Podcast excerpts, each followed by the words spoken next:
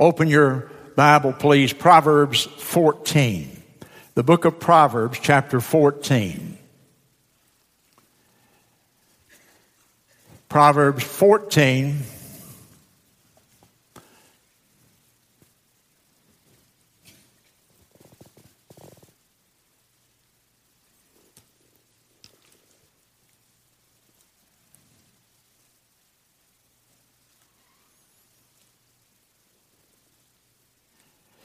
Stand with me as we read God's word, please. Proverbs chapter 14 and verse 34, just one verse. Why don't we all read it aloud together? Join me, please. Righteousness exalteth a nation, but sin is a reproach to any people. Again, righteousness exalteth a nation, but sin is a reproach to any people. And you may be seated, please. It was July the 4th, 1776, exactly 240 years ago tomorrow. The 13 colonies had declared their independence from Great Britain, and two years before, they had already met in what was then called the First Continental Congress. They had met in 1774 to seek a redress of their grievances against the English king and parliament and country. They had protested the heavy taxation that they were paying. This led to, among other things, the Boston Tea Party, of which you're familiar. The thing that they most resented is that they were being heavily taxed without any representation in the British Parliament. They had no voice. The laws would just come down and they would have to pay the taxes. There are many other abuses that they were suffering that had made America rebel against Great Britain, and rightfully so in this case. Those abuses are listed in the Declaration of Independence, and I don't want you to go and get interested in it and start reading it. But it has page after page there, about page seven, eight, and nine, of the reasons that the United States wanted to declare independence from Great Britain. And those were not petty grievances. Those were real reasons they were being abused by England in a great way. And they're enumerated here in the Declaration. Thomas Jefferson was known among the founding fathers as the one who had the greatest writing ability. So they asked him if he would pen a declaration of independence from Great Britain. He wrote the first draft by himself, and then he brought it before the assembly, the Second Con- Continental Congress, it was called. And in it, he detailed, as you can see there in your copy, the grievances against the English king and the English parliament. The other members of the committee read the declaration, offered their suggestions. It was polished. Some words were deleted. Others were added. In some places, they softened it. In other places, they made it stronger. And finally, the finished product was presented. King George, the King of England, knew the plan. He knew about it. And he had sent word to those delegates if you sign this, you're signing your death warrant.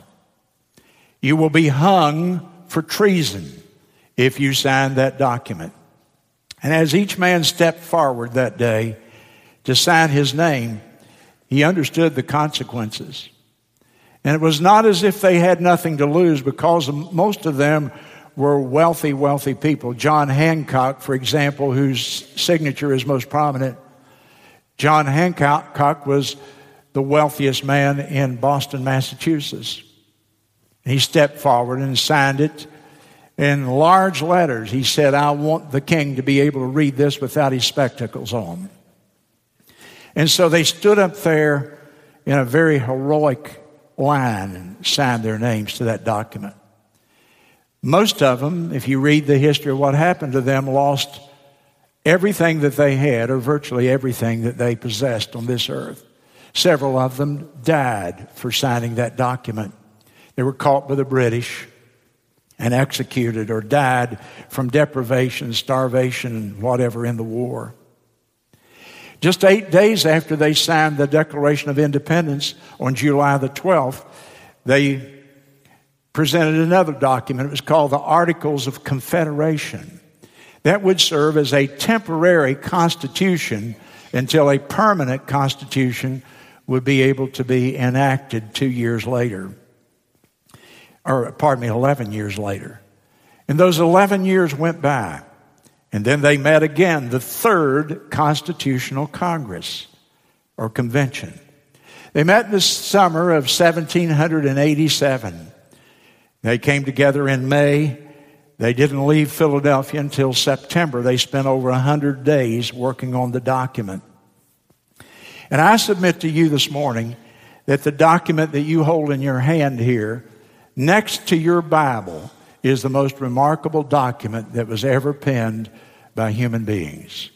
This is absolutely not divinely inspired as your Bible is, but next to your Bible, it is the most remarkable of human documents.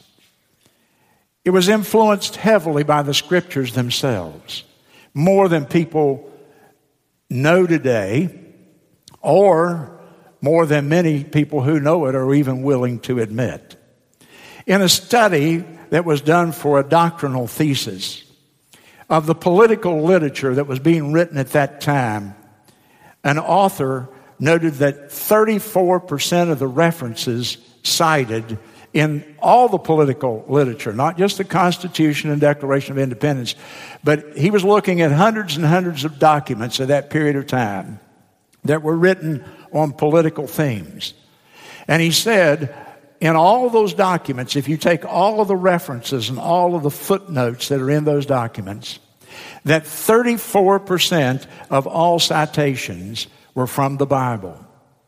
Now that's amazing because the next person who influenced the writers during that time was Mon- Montesquieu, the French political writer and theorist. But he's only cited 8% of the time compared to the Bible's 34%.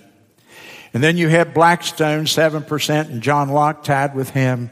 And then it goes down from there. So when you consider that you take all the political literature of that period of time, that of the citations and footnotes and references, 34% of them, one out of th- more than one out of three, came from the scripture itself. James Madison, the fourth president and one of the 55 signers that day, said, We have staked the whole future of American civilization, not upon the power of government, far from it we have staked the future of all our political institutions upon the capacity of each and every one of us to govern ourselves according to the Ten Commandments of God.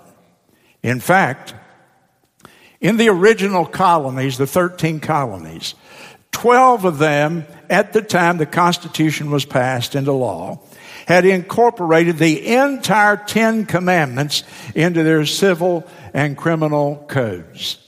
And so the Bible was the most, the greatest single influence, unquestionably and hands down, on all political literature at that time, and especially upon our Declaration of Independence and our Constitution.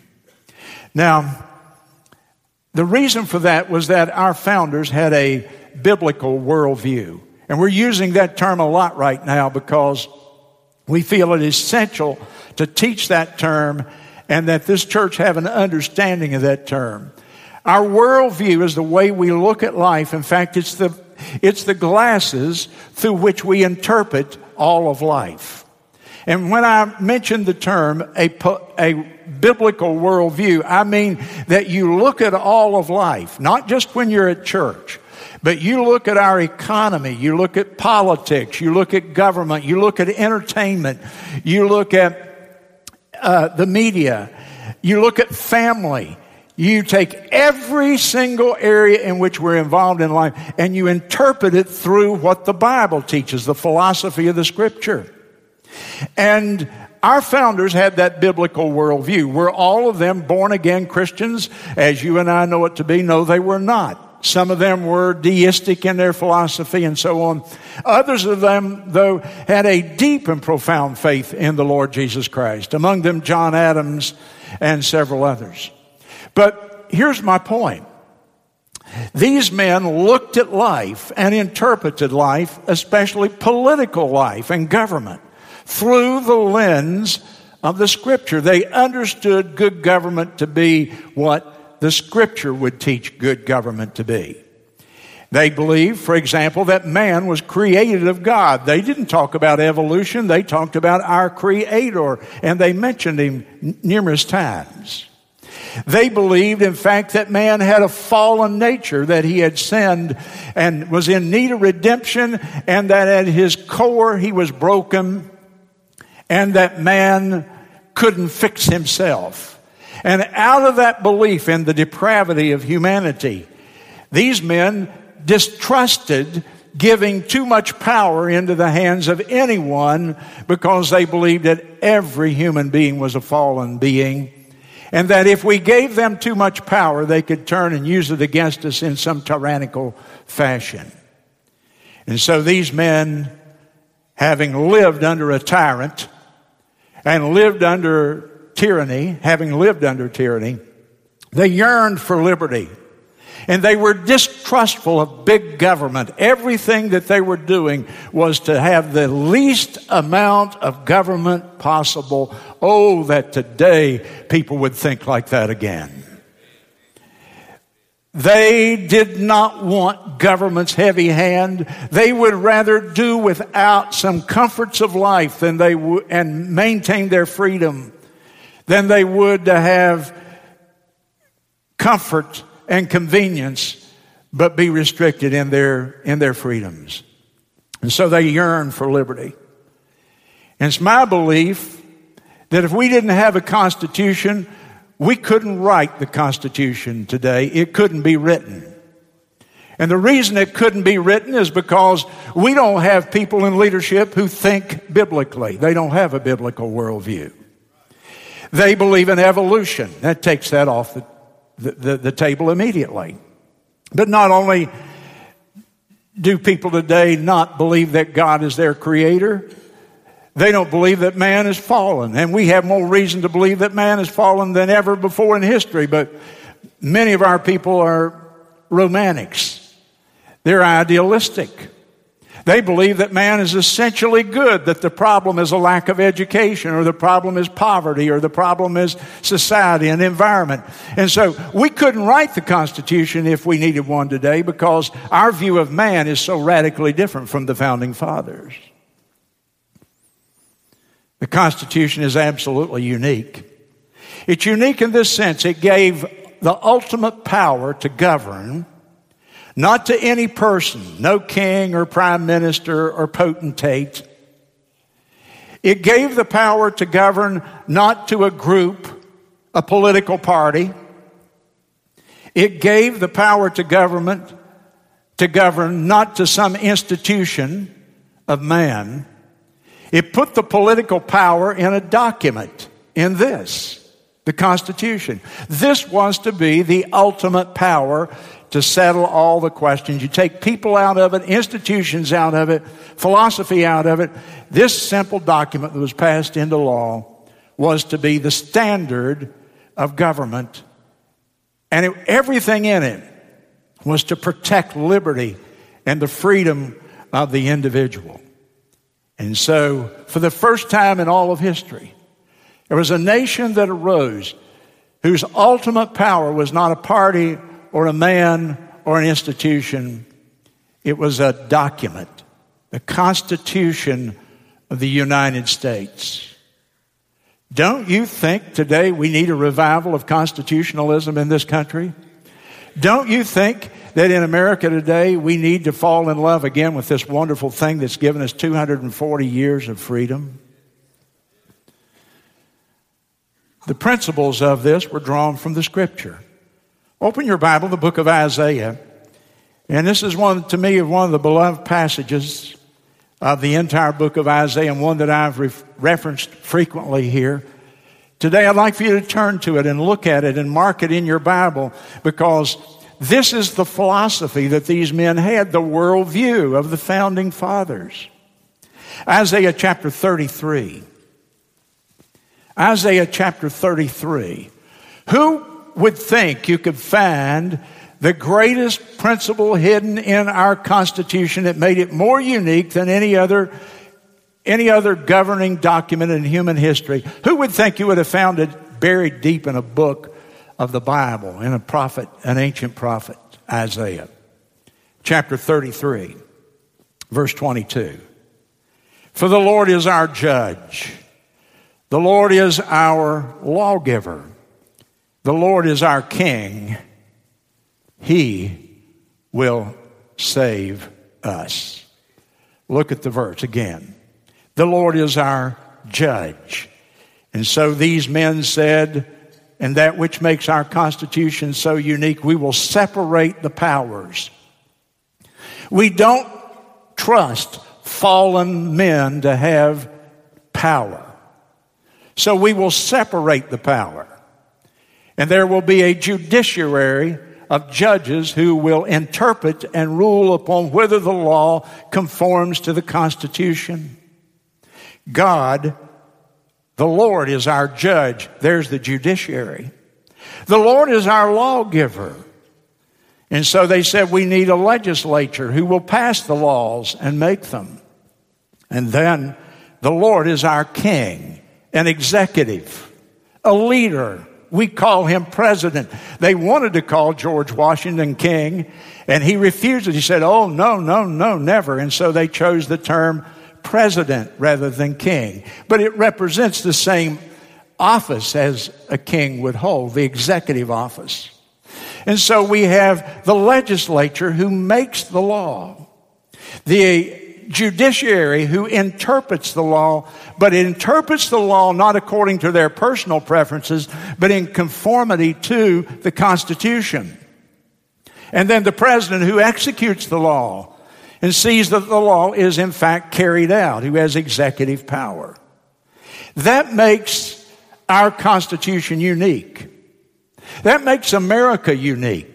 Now, many nations have copied that since, but at that time, there was not a single nation in the world or ever in history that had a judiciary, a legislature, and an executive that operated under a set of laws passed by the people, for the people, and of the people that guaranteed them freedom from tyranny. This is the first time. And America was unique. And boy, I see the hand of God all over this thing. The secular left today, the secularists are trying to take from us our Christian history. But the hand of God is in the Constitution. Now, the words God may not be in the Constitution. They certainly are in the Declaration of Independence. But the spirit of the Bible is all over the Constitution and all of those early documents. And so the secular left today in America, right now, basically represented by the Democrat Party in the United States. That's not a political statement uh, uh, to, to get you to vote in a certain way. It is a reality that they are left and the Republicans are a little bit right of them, not enough. But the, the reality is that the left in this country is doing everything it can to rob us of the Christian heritage. And in Charlotte, when that party met last time, they booed the very mention of the word God. That's how far we've come down the road from where our founders were. And these leftists today want us to focus on the unbelief or some statement that was made by one of these founding fathers. To do so, I have to ignore all these phrases. When you go home, and I, and I pray that you will take an hour for the sake of the country and the sake of your children and grandchildren, that you'll read the Declaration, that you'll read the Constitution. M- many Americans, most Americans, have never even read it one time in their whole life. If you read the Declaration of Independence, here's what you will find. Phrases like the law, the laws of nature and nature's God. Tell me how you can say we weren't founded upon Christian principles. We are endowed by our Creator. There is a recognition of God. They even spell it with a capital C. The protection of divine providence in the Declaration of Independence. Three times in the Declaration of Independence, and it's a short document, it speaks of, of God, of the existence of, of God, the Creator God.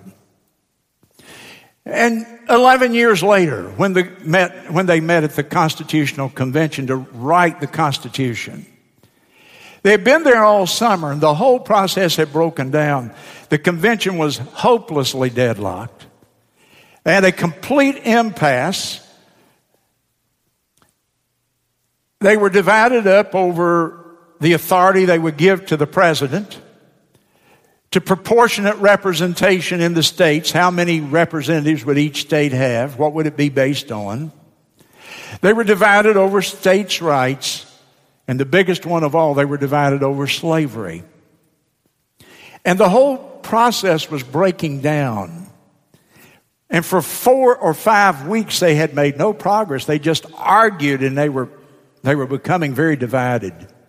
And the oldest delegate to that convention 81 year old Benjamin Franklin stood and addressed the president of the convention. I think that was George Washington that they'd elected even to do that.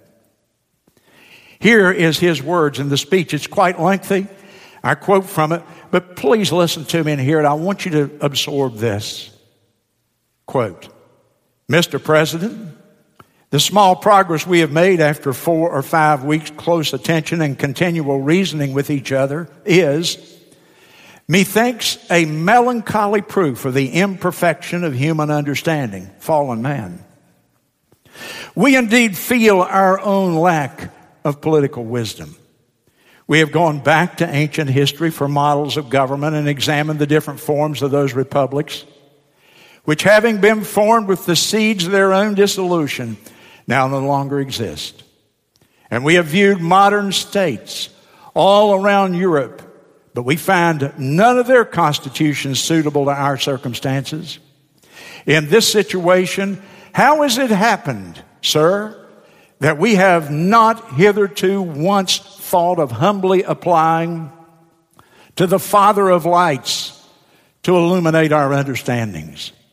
In the beginning of the contest with Great Britain, when we were sensible of our danger, we had daily prayer in this room for divine protection. Our prayers, sir, were heard and they were graciously answered. All of us who were engaged in the struggle must have observed frequent instances of a superintending providence in our favor. And to that kind providence, we owe this happy opportunity of consulting in peace today on the means of establishing our national felicity. And have we now forgotten that powerful friend? I have lived, sir, a long time. And the longer I live, the more convincing proofs I see of this truth that God governs in the affairs of men. This is Benjamin Franklin, not known for being a devout Christian. The longer I live, the more convincing proofs I see of the truth that God governs in the affairs of men. And if a sparrow cannot fall to the ground without his notice, is it probable that an empire can rise without his aid? We have been assured, sir, in the sacred writings that except the Lord build the house, they labor in vain that build it. I firmly believe this, and I also believe that without His concurring aid, we shall succeed in this political building no better than the builders of Babel. We shall be divided by our little partial local interest. Our projects will be confounded. And we ourselves shall become a reproach and a byword down to future ages. And what is worse, mankind may hereafter from this unfortunate instance despair of ever establishing governments by human wisdom and leave it up to chance, to war, or conquest. I therefore beg leave to move that our deliberations that are that henceforth prayers imploring the assistance of heaven and its blessings on our deliberations be held in this assembly every morning before we proceed to business, and that one or more of the clergy of the city be requested to come and officiate in that service. End of quote. 11, I counted them references to God, the Father of lights, daily prayer, divine protection, superintending providence, kind providence, our powerful friend. God governs in the affairs of men sacred writings, except the Lord build the house. He is concurring aid, imploring the assistance of heaven over and over like a drumbeat. He's talking about God, Christianity, Scripture, a biblical worldview. There's so many stories, I can't tell you all of them, of the hand of God in America's formation. We just sung the national anthem. Do you know the story? It was the War of 1812. A few years later, Francis Scott Key was a lawyer, and he stood watching the shelling of Fort McHenry over in Maryland by the British. All night long, the guns sounded. And in the morning, he looked through the smoke, and there was the tattered flag, the stars and stripes still waving. And it spoke to his heart. He said he wept when he saw that flag. And he wrote these words Oh, thus may it ever, when free men shall stand between their loved homes and the war's desolation, blessed with victory and peace, may the heaven rescued land praise the power that hath made and preserved us a nation. And then conquer we must for our cause it is just. And this be our motto in God is our trust. And the star spangled banner in triumph shall wave o'er the land of the free and the home of the brave. Don't tell me these men didn't worship the God of the Bible. Over and over and over, it comes through that whole spirit. I call the message today the almost chosen people. The almost chosen people. Referring to American exceptionalism because they believed in American exceptionalism.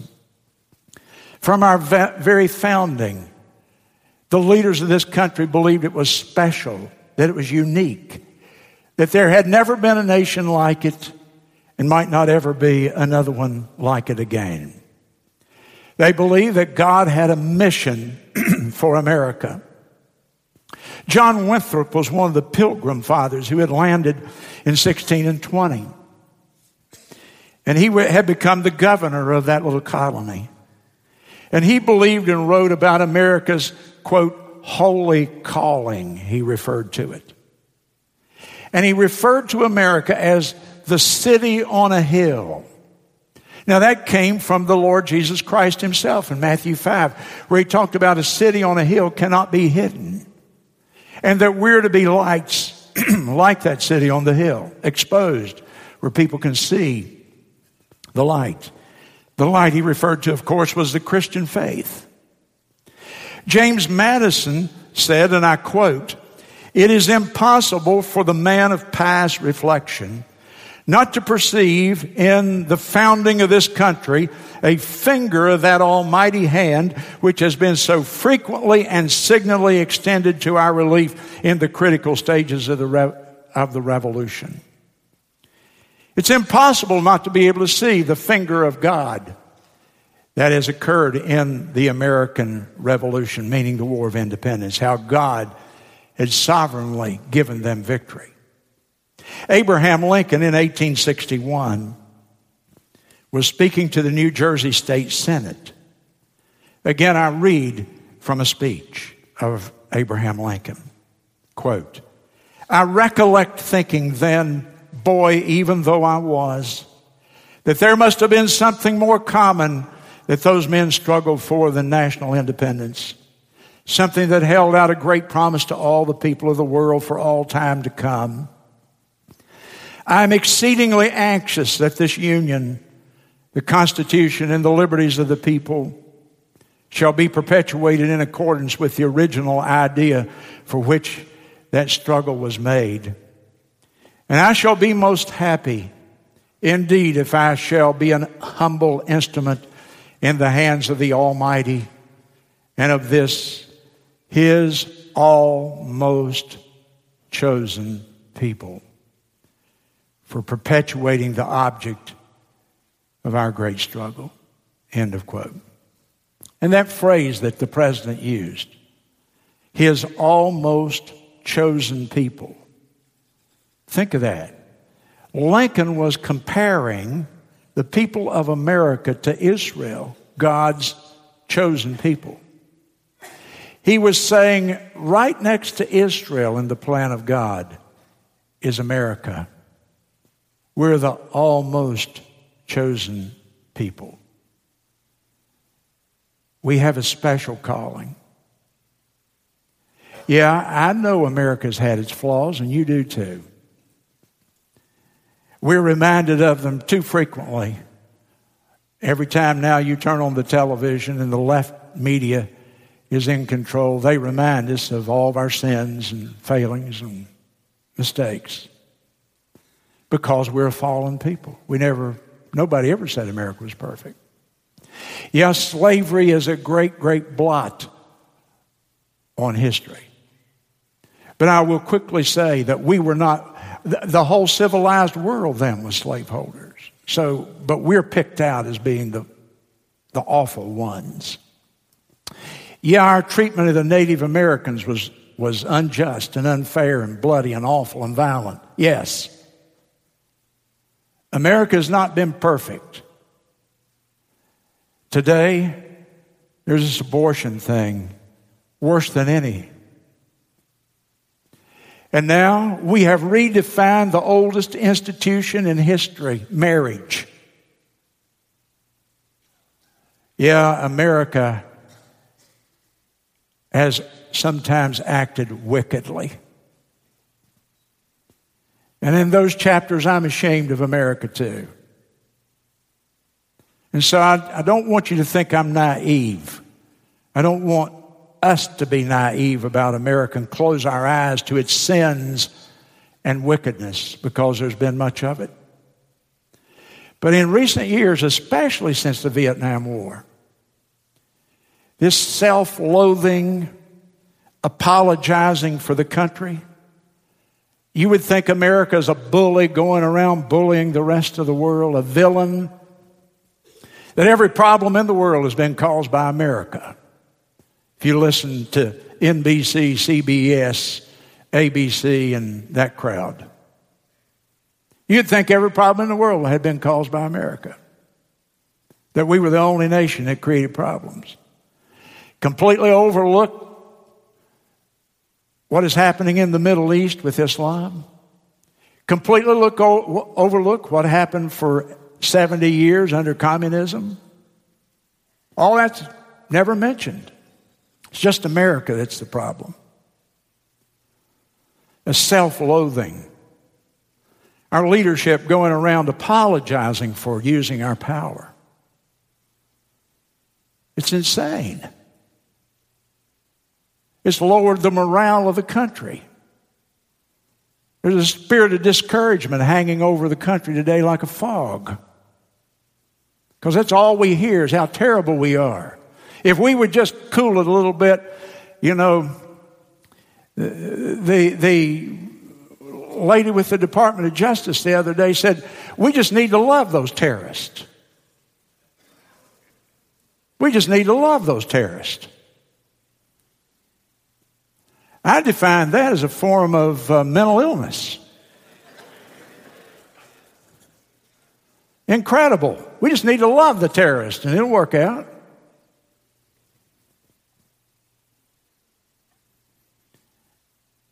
I want to tell you, America has done more good than any nation in all the history of the world. Because of American ingenuity and liberty and the free enterprise system in the, in the world, America has led the world in inventions and technological development. My, what we've done for the world. From Ben Franklin experimenting with his kite and electricity to Edison's electric light I never quit thanking the Lord for electric lights. Without that, I'd have to watch television in the dark. Praise God for the lights. From the Wright brothers' airplane to Henry Ford's A model automobile, the telephone, the radio, the television, the rockets to space, men on the moon. And the whole world has benefited. We've been willing to shed our blood to defend freedom. In 1801, the very first foreign conflict, when Muslim pirates, Muslim terrorists, were plundering the ships off of the coast of North Africa. The U.S. Navy and Marines went over there and defeated them. And today we sing from the halls of Montezuma to the shores of Tripoli. The shores of Tripoli were where those pirates were operating. That was the first Muslim terrorist group, and they knew what to do about it.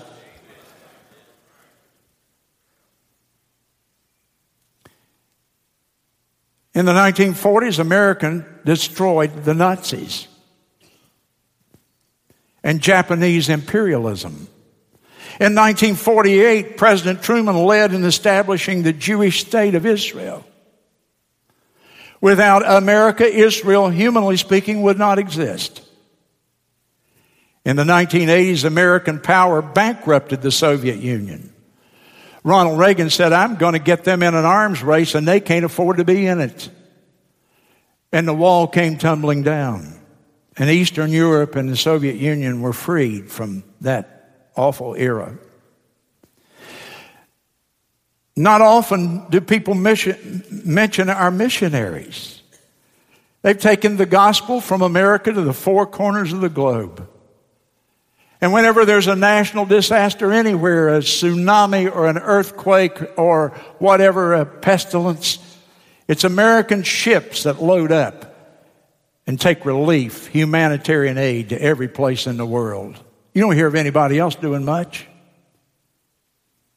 America has done more good than any nation. But now turn back to my text with me for a moment because I want you to see the truth of that text righteousness exalteth a nation. And I believe America has illustrated that. I believe God blessed America because America was righteous. America was born in a revival. The Great Awakening was occurring in the 1730s and 40s. Jonathan Edwards was preaching in New England. George Whitefield was going up and down the coast, the East Coast, even preaching here in South Carolina. And the country was experiencing, as the name implies, a great awakening, a tremendous spiritual revival. Tens of thousands of people were saved, swept into the kingdom of God, joined the churches, accepted the Christian religion, Christian morality, Christian values. And then after the country was founded in 1790, just uh, four year, three years after the Constitution was drafted, up until about 1820, for about 30 years, it was another revival swept America. The Christian religion, morality, values. Charles Finney and a host of great evangelists. Peter Cartwright. Men like that went across this country. Churches were founded at every crossroads, little Sunday schools. America became a Christianized nation. Everybody wasn't saved, but the Judeo Christian philosophy became the very foundation of American life. Our Constitution was written by people with character, for people with character. And Ben Franklin wrote in a letter to the French, only a virtuous people are capable of freedom. As nations become corrupt and full of vice, they have more need of masters, meaning they have to have more laws and more authority if they are not virtuous on their own. And John Adams wrote, Our Constitution was made only for a moral and religious people. It is wholly inadequate to the government of any other.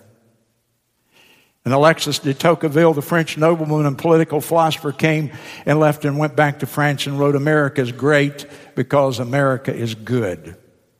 But when America no longer is good, America will no longer be great. The rest of my text says sin is a reproach. Benjamin Franklin said we will become a reproach if we turn away from the path we're on. I looked up the word reproach to discredit, to disgrace, to bring disappointment. Righteousness exalted America, but sin has brought disgrace, discredit, and disappointment. And today, perversion is celebrated. Did you watch the gay pride parades? A celebration of perversion. Reprobation is accepted as marriage. Many of our politicians are corrupt.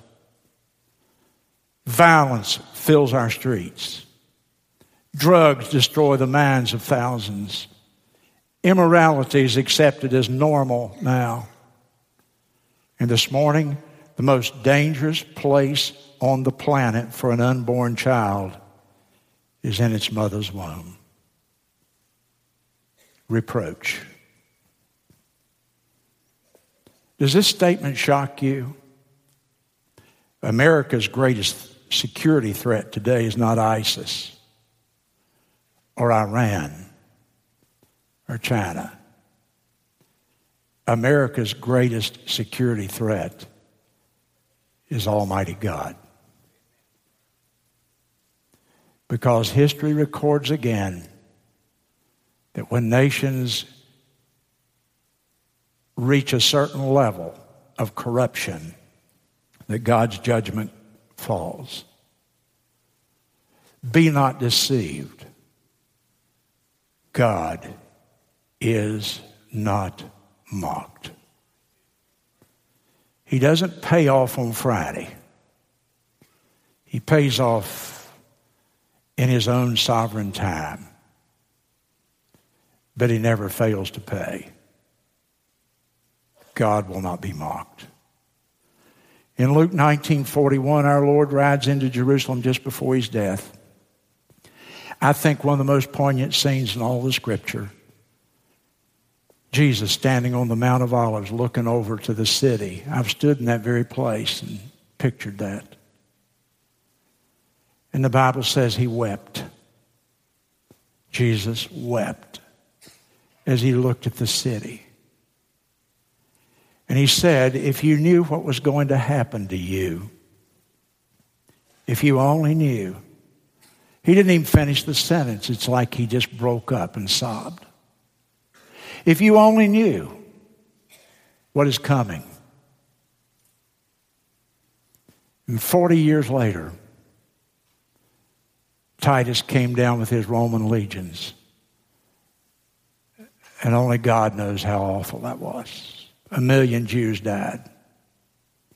Not a tree left in miles that would support the weight of a man because they were all used to crucify somebody. Children's heads cracked open as the soldiers dashed their heads against the walls. It was awful. It was a bloodbath. And everybody that was survivors was carried away as slaves. Terrible scene. They wouldn't listen, they rejected him. What, is Amer- what does God see for America in the future? As he looks over our country, I wonder what he sees. Ben Franklin believed that, among other things, the answer was prayer. Do you pray for the country? I mean, not saying prayers. Is your heart not heavy for the country today? Do you pray? Do you cry out to God with passion, with deep, genuine feeling that, oh Lord, you're the only one who can save us? In the verse in Isaiah, it says, The Lord is our king, the Lord is our judge, the Lord is our lawgiver. And then it says, And the Lord will save us. Not the government, the Lord. Not a political party. The Republicans are not going to save you. Conservatives are not going to save you. The Democrats are not going to save you. The Lord will save if we're to be saved. Would you stand to your feet with me, please, in prayer?